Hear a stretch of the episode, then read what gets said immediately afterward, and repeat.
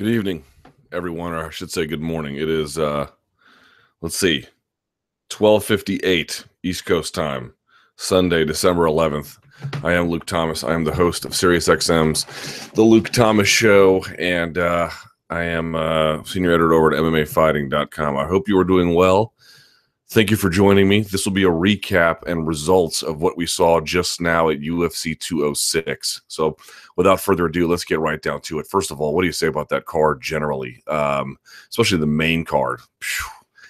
totally delivered, totally delivered. if you look on my YouTube channel, I mean, look again, you'll be right about some things, you'll be wrong about some things, uh, and that's okay as long as you're out there trying to do things honestly and in a interesting and informative way you'll see that like just a couple of days ago, I uploaded a video where I was like, there's a lot to like on this card. That's not a call necessarily to buy it.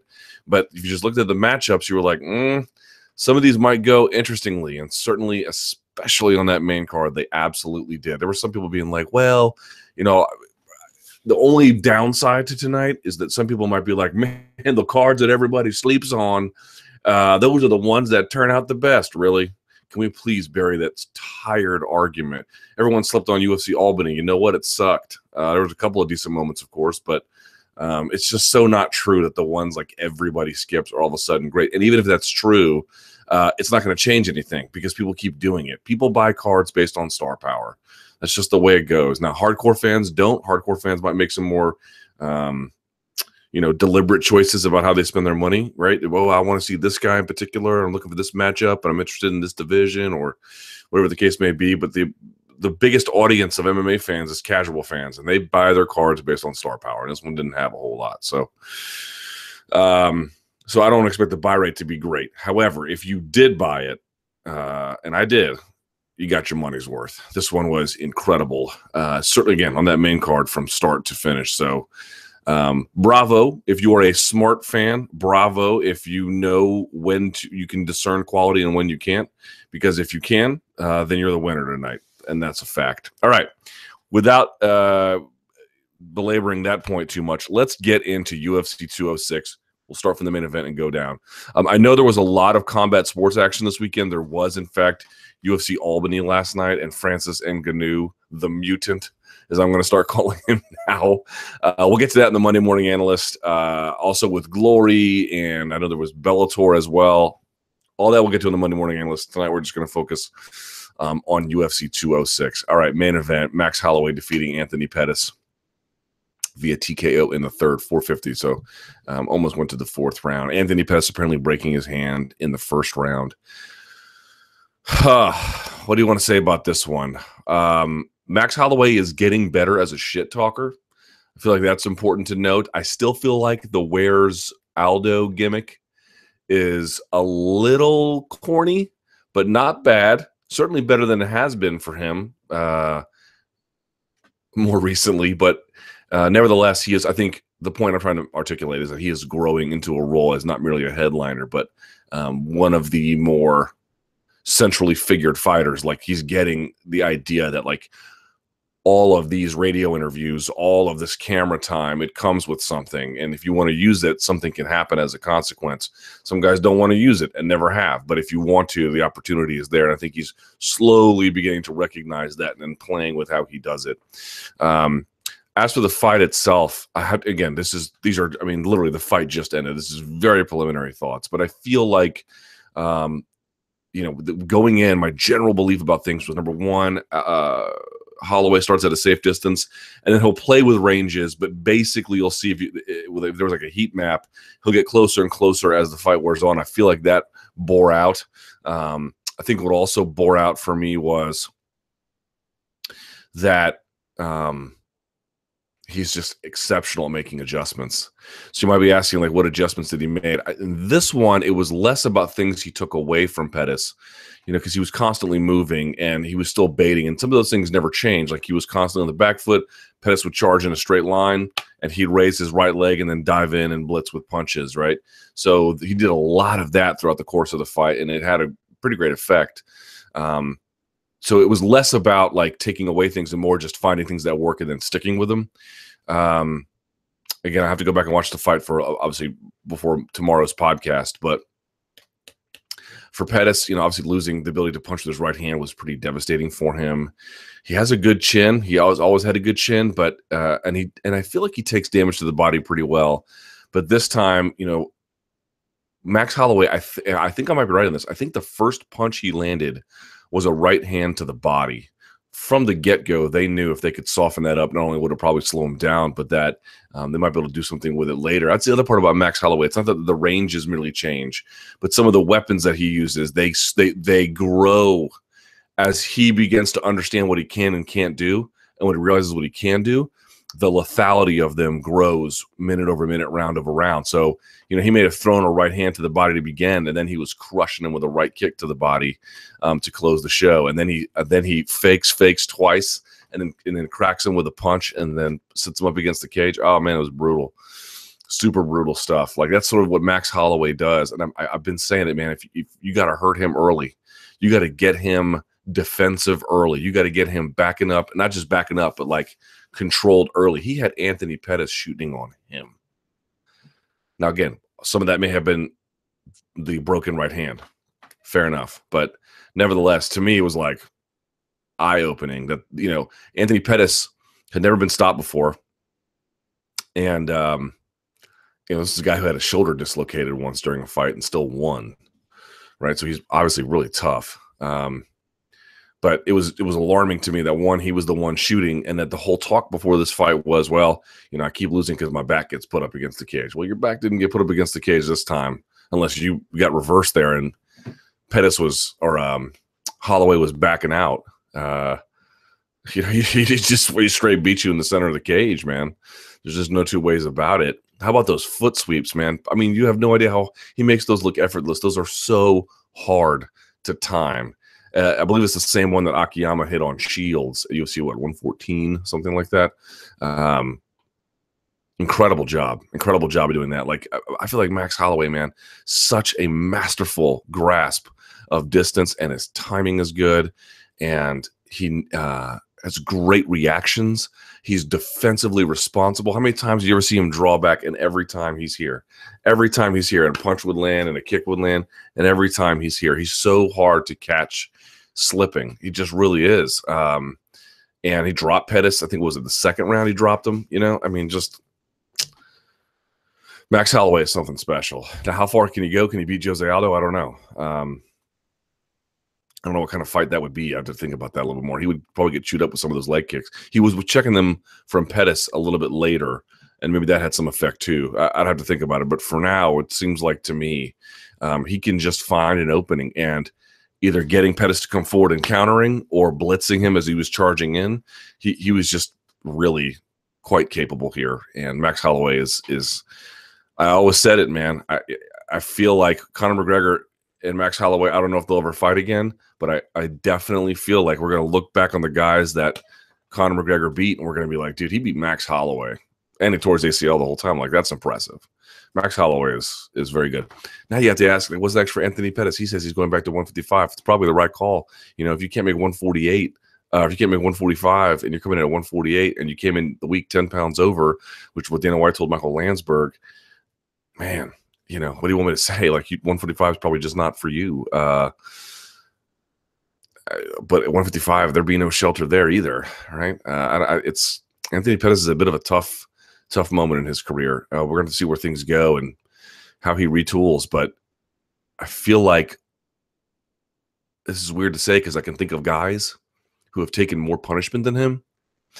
But there's a part of me that feels like he's taken a lot of punishment and it's affected him.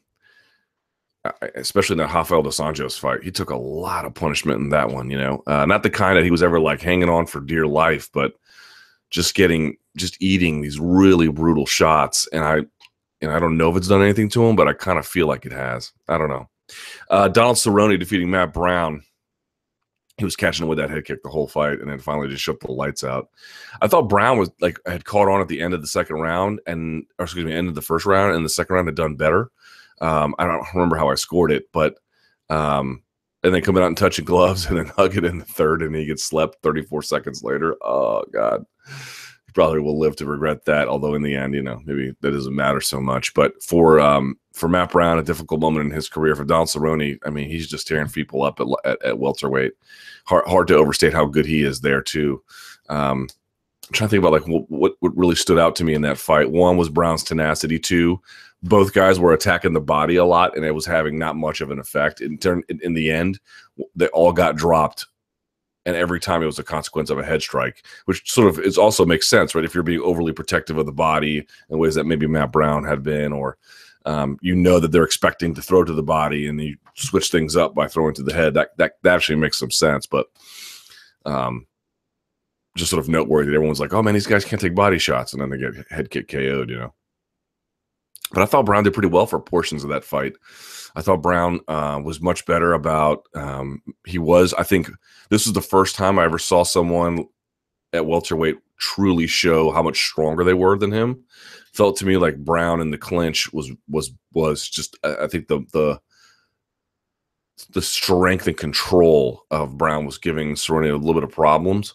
Um, that triangle he had at the end of the first was nice. You could see Cerrone, if you guys remember this, um, one of the hands, I have, to, I have, to, go back and watch which one it was, but one of the hands was occupied. Cerrone in the triangle had two on one on one of the hands. Why? Because that was the free hand that was going to pull on the back of Cerrone's head to close the triangle. That was one of the few things saving him. And he was like holding on to Brown's hand, like with all that he had. Oh, that's right. Because Brown, so Brown's hands are occupied. Why?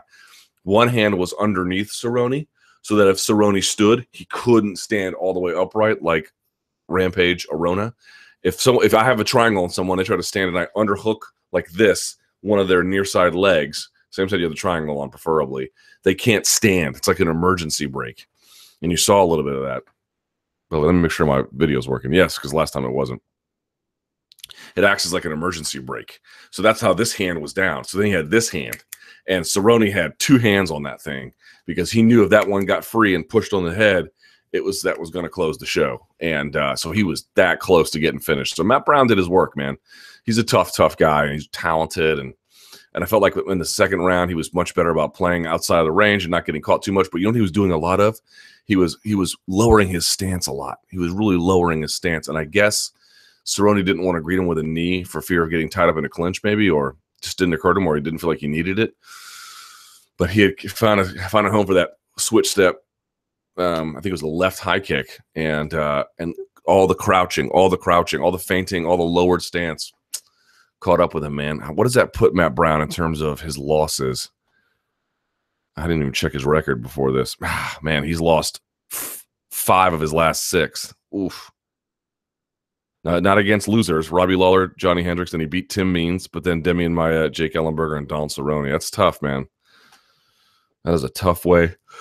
Pardon me. Ugh. I'm sorry about that to go down. Uh, okay. How about, I mean, what do you even say about Cub Swanson and Doo Ho Choi? what do you even say about that? Unbelievable. The whole time I'm like, you know, I'll sort of pay attention like what their weaknesses were and blah blah blah. Like, who gives a fuck? You know, like from a technical standpoint, who cares? Like that that that fight, okay. Something to be said for the fact that Doo Ho Choi has like great hand speed, obviously sick power. Um, head movement's not great, and he can be countered.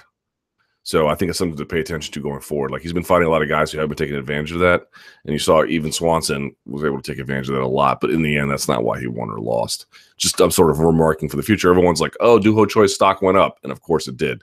That dude's chin is a fire hydrant, man. But if we're just thinking about other guys he might fight, it's just something to keep in mind. Like he doesn't have a lot of head movement, and he can be countered and he fights in a lot of straight lines. So that, that's going to get him in trouble. But that chin of his is insane. Do you guys remember when Cub Swanson swung from the fucking bleachers and landed on uh, George Roop's chin and sent his mouthpiece into orbit? Doo Ho Choi took like 15 of those. I was in my room being like, what is happening? What is this? What are you doing? How is this possible? How could that? And he looked like his face had been uh, I remember one time I was wrestling with my brother when I was a kid, and I shoved him through like a thorn bush, and his face came out. It was all messed up, and it was all these scratches and shit. And I remember like when I saw Doo Ho Choi's face after the fight, I'm like, "You look, I mean, you don't look great by any stretch of imagination, but you don't look much worse than my brother did when I just shoved him in some bushes." You know. Um, so he wears damage well. I mean, considering all the damage he took, and just, I mean, Cub Swanson was, I, I mean, emptied the clip on him, and Doo Ho Choi gave him the business too, especially in that second round when I thought, I thought for sure Swanson was going to go down, uh, and those two just went back and forth. Now, usually, I'm a little reluctant to give brawls um, fight of the year. I usually want to see like uh, something where it's a little more technical, but also like panicked and guys are doing everything they possibly can. I guess we'll see, you know, how 207 goes or whatever.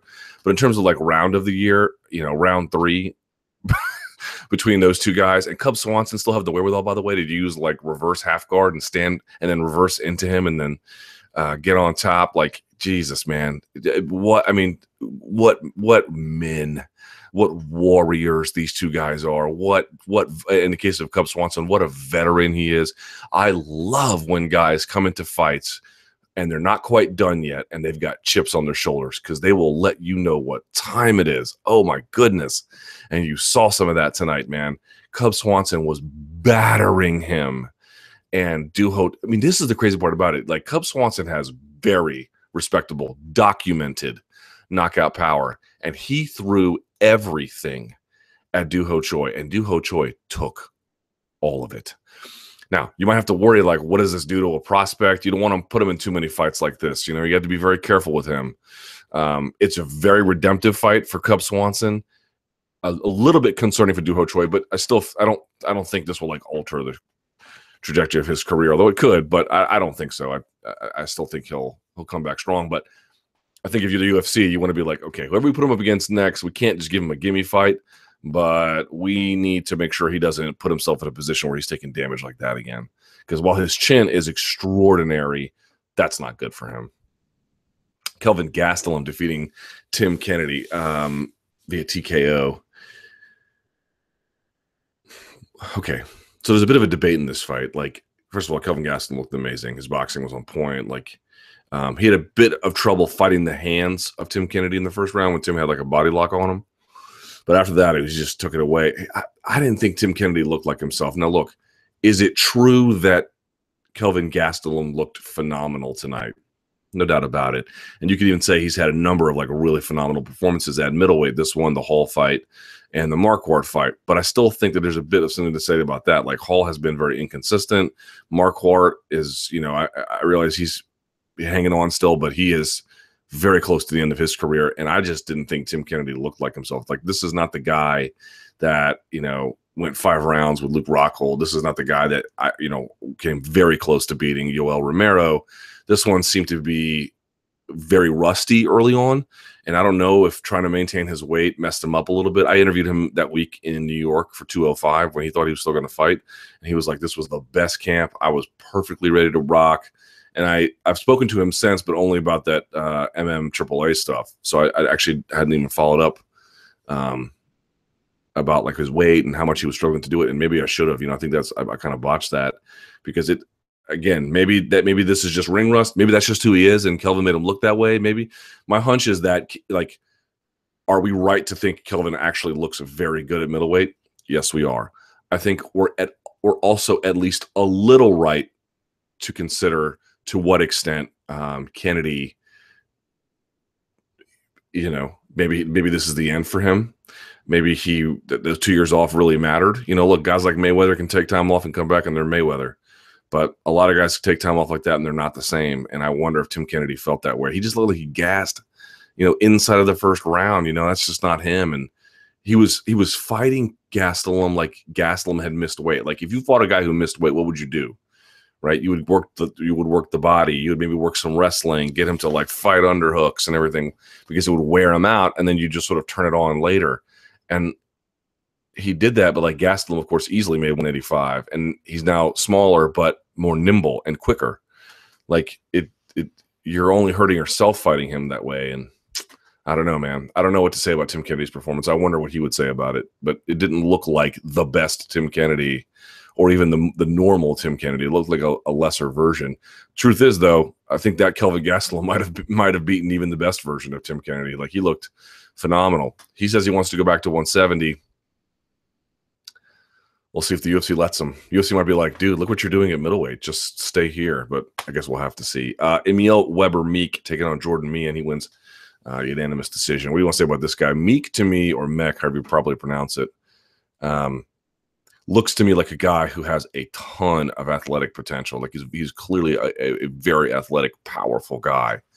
Um, he's a little bit wild. He's a little bit undisciplined, but he is such a physical presence that a, only a very skilled fighter um, who's competing at an athletic negative differential will be able to handle him. Um, and Jordan Mein was that guy for a round, and then just kind of like phoned it in for two rounds. Um, never really let himself get too far, you know, into trouble, and never really did a whole lot about the guy's aggression. Uh, ben Fowlkes had a tweet uh, that I thought was pretty correct. It was like, you know, this guy came out of retirement because he said he felt better. Maybe he does, you know, I don't know, but it looked to me like the reasons why he left were st- still kind of present. Like he didn't fight.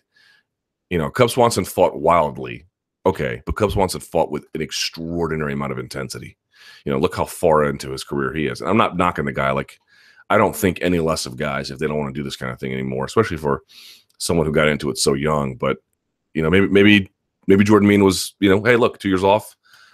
How good could he have possibly looked? Okay, fair enough. Let's see if he wants to keep going.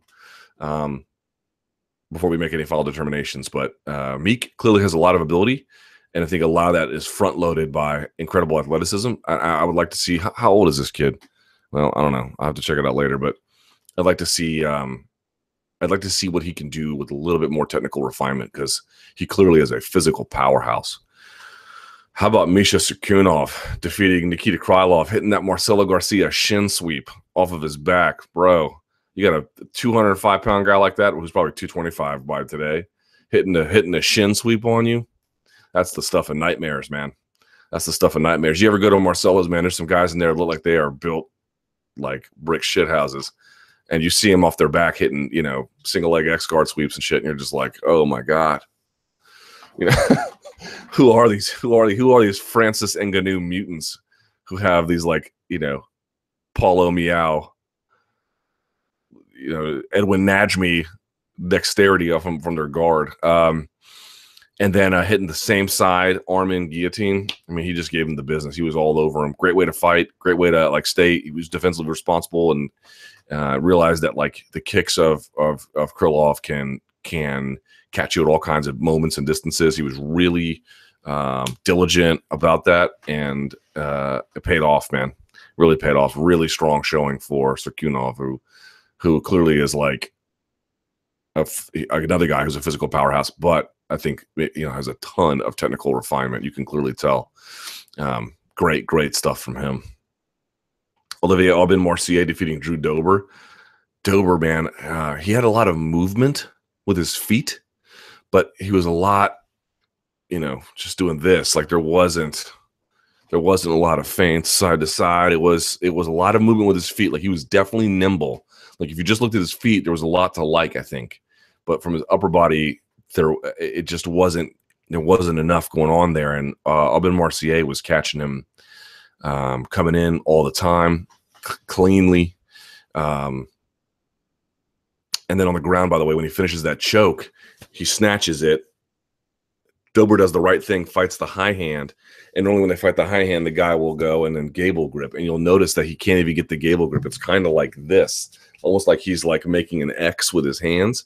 But what he does is he tucks his shoulder behind him, lays on it to close the space, and go back and watch the replay. You can see your lats are like what helps you do a pull up, right? That's your lats, um, or to pull something into you. It's your back muscles, basically. I mean, you have lots of different muscles on your back, but it's your wings, right? If you think about that.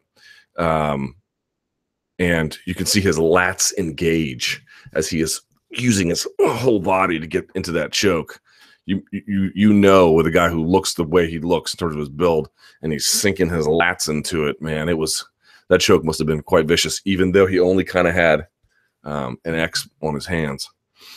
Uh, Viviane Pereira defeating Valerie Letourneau and was the most the worst fight I've ever seen. Uh, Matthew Lopez and Mitch Gagnon had a great fight, back and forth. Mitch, you know, Matthew Lopez was going to be left for dead in that first round, gets dropped.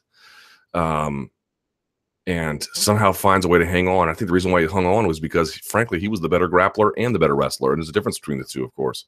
He hit lateral drops. He was get, catching doubles. He was timing them nicely. He was able to pass them out. He could take the back. He could sort of control a guy against the fence.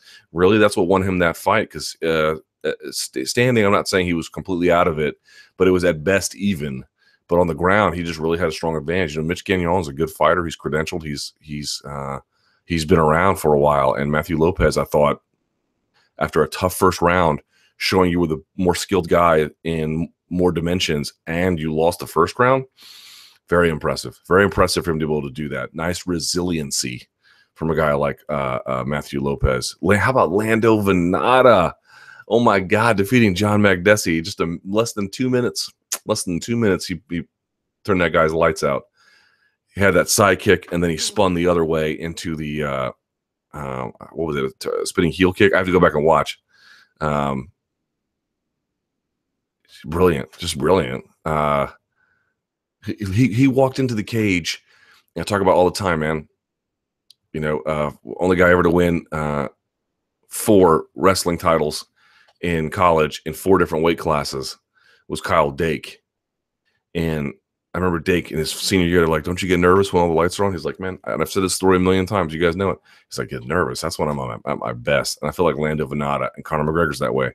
I feel like Lando Vannata's got that trait too. I'm not comparing him to Dake or McGregor. I'm just saying he's got some of that moxie where when the lights are on, can't wait to get in there. Can't wait to show you what time it is. Can't wait to can't wait to just be who he really is.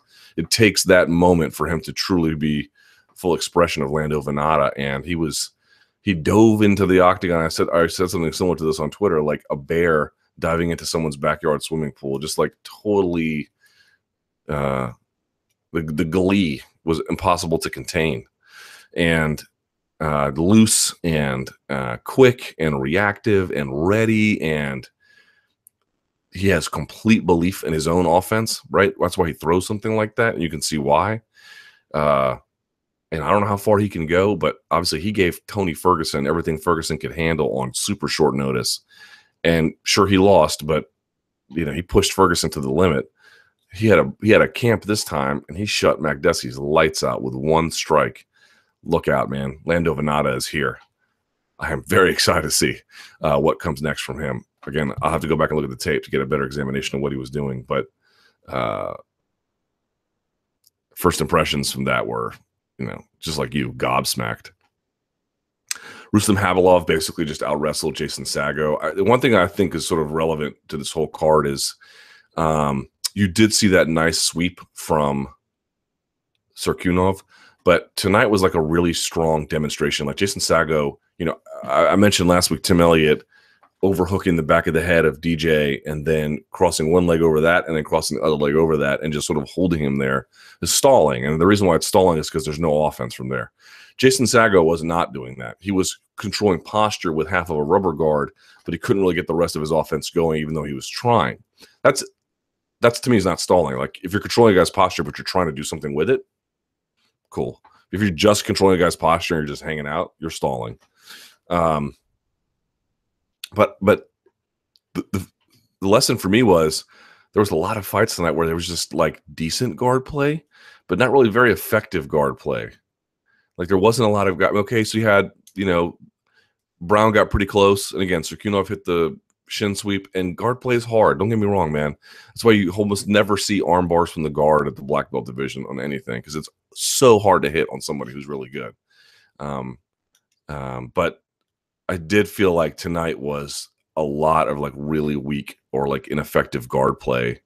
Um, maybe it's just this night. Maybe there's no greater lesson there. I don't know, but it definitely sort of occurred to me that there was like good guard players and they just couldn't get up. they couldn't really truly affect change with it, with an exception here or there. Uh, and then Dustin Ortiz defeating Zach Makovsky, basically um, out wrestling him for the most part, or you know being the dominant you know he's a great scrambler and he was really dominant where he needed to be, although it was a very, very tight contest. Zach Makovsky getting his brown belt under Marcelo Garcia. Um, in between the last fight and this one, uh, he's no slouch. But Dustin Ortiz is, uh, you know, he left Duke Roufus, and I feel like, um, you know, guys can go to Duke Roufus and get better. I, I don't mean to say like leaving Duke Roufus is a good thing. I just mean to say sometimes change is what you need, and it appears to have paid off for Dustin Ortiz. Let me see if there's any questions on Twitter. Uh, let's see. All right, this person is begging me to block them, so I will oblige.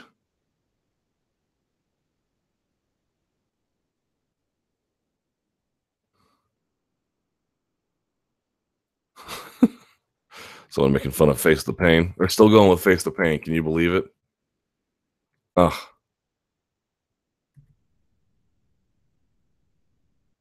Someone says, I am rambling on at 1.30 in the morning. This MFer mm-hmm. must be hopped up on Mountain Dew and Pixie Sticks. Nope.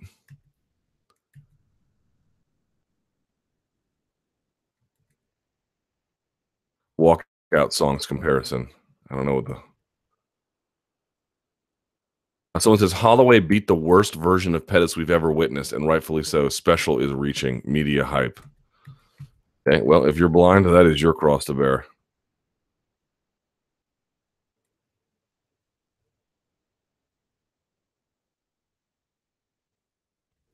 Uh, who is Max's camp? Beaten, amazing comp, but he trains with relative no names. I've got a list together somewhere. I made some notes. I had him on my show to talk about it. Um, it's a couple of Hawaiian fighters you've ever heard of. I believe Louis Smolka is part of that as well. Um, but I have a list of it. I have to. I'll have to pull it up somewhere. How close are Pettis and Brown from being cut? Brown might be. Pettis is not. Pettis to retire in 2017. What's next for Cerrone? God damn Cerrone. Let's look at those rankings, please. Cerrone. Cerrone in, heading into this fight was five. Here's who's ahead of him: Carlos Condit, Demian Maia, Robbie Lawler, Stephen Wonderboy Thompson, and I guess maybe Nick Diaz, although he's not ahead of him, but he's certainly in the mix. How about Cerrone Diaz? That wouldn't be too bad, right? Uh, Cerrone Maia. I dig it hell, Cerrone Lawler, Cerrone Thompson, any of those, any of those would be great. But maybe Cerrone Diaz has a little bit of because he fought Nate and lost to Nate badly, so that'd be kind of interesting. Um, Max versus Aldo, I don't know. How long a rest do you think Choi needs his brain? Can't be healthy. Six months, man. He doesn't need to come back anytime soon. He's going to be able to surf off what he was able to do for a long time. By the way, here we go. Uh, Fight of the night: Choi versus Swanson, of course performances of the night Vannata and Holloway. Attendance 18,057. Sellout for a gate of 2.5 million. Uh, Canadian, excuse me, 1.843 uh, American. Someone says the criticism is he misses weight. Gastelum. Let's let's actually look at Kelvin Gastelum's record here for just a second because everyone's like he misses weight every time. Well, he misses weight a lot. He doesn't miss weight every time. All right. He made his welterweight debut against Brian Melancon, and then he fought Rick Story, no issue. He missed weight against Nico Musoke by a pound, mm, a little bit more, a pound and, and, almost two pounds. Then he fought Jake Ellenberger, no issue. Um, he missed weight against Woodley. Then he fought at middleweight. Then he returned to welterweight against Neil Magny and lost, but he made the weight. Then he made weight against Hendricks. It was Hendricks who missed weight. So let's see. He's missed weight one, two,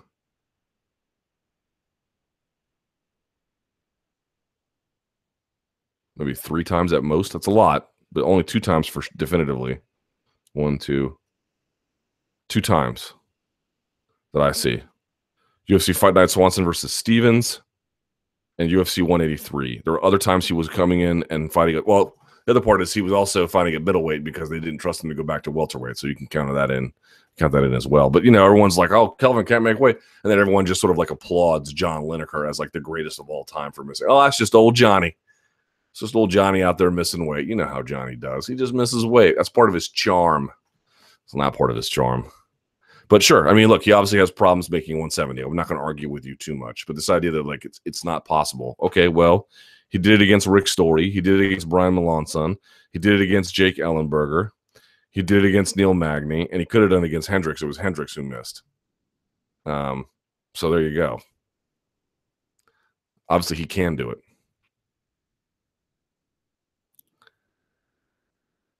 Kelvin says he would fight Vitor in Brazil in March. Yeah, fine. If he wants to stay middleweight, his choice too. Gastelum versus Nick Diaz would be fun. Yes, it would. Matt Brown, a, a, contender for the biggest decline in 2016. Yeah, on our live chat, we were talking about like guys who'd had, or ladies, whoever fighters who'd had tough runs in, in 2016. Here's Matt Brown's 2016. Ready? This is what he has done. In 2016, he fought Demian Maia. He got, he lost. Then he fought, he got submitted. He fought Jake Ellenberger. He got stopped in less than two minutes. And then he fought Don Cerrone. He got head kick KO. So he fought three times, lost three times, and got finished all three times. That's a bad year. That's a bad year financially, too. Uh, how high is Doo Ho Choi's ceiling? Seems like he fell back on his chin. Could be, also could have been overwhelmed by the moment, and it may have looked that way, right? It takes a little bit of experience to let your skill set show. So it could be that as well. Um, I think there's reasons to be like pumping the brakes on him a little bit, as well as having enthusiasm. Look, I just think you have. To, I think you have to be cautiously optimistic with him. That was a big beating he took. He showed an unbelievable chin, and it will to continue. But there's probably some technical issues that could get him in trouble in future issues that he needs to shore up. But he's young and has time. Something like that. Okay. Cerrone got no bonus. But you know, no one had ever finished Pettis until Holloway came along. So take that for what it is worth. Arlovsky had a pretty bad year as well. Someone mentioned uh, Holly Holm had had a bad. Here go. Condit had a bad year. Holly Holm had a bad year. Benson Henderson had a bad year, but he still, I think, at least won once. And Ian McCall had a bad year. Let's very quickly. I know he didn't fight on tonight's card. Ian McCall, fighter. Here's Ian McCall of 2016. He didn't fight because of all the fights that fell out. UFC 201, UFC 203, and UFC Fight Night 99. All three of them fell out. Poor bastard. Poor bastard. Didn't Kelvin miss weight at 205? It was a catch weight at 205, but it was Hendricks who missed. He just met him there um, because he didn't have to cut any more weight. How'd you score Cerrone versus Brown up to the finish? I think I had it around a piece. I think I had Cerrone taking the first and Brown taking the second. I can't remember. I don't really if I'm not now that I'm not like scoring fights for MMA fighting, I'm not really watching in that way, but I guess I should. But don't hold me to that. That might be wrong. Uh, Marco Polo Reyes versus Dong Hyun Kim or Swanson versus Doo Ho Choi. Polo Reyes versus Dong Hyun Kim was insane, but I still liked Swanson versus Choi better, for sure.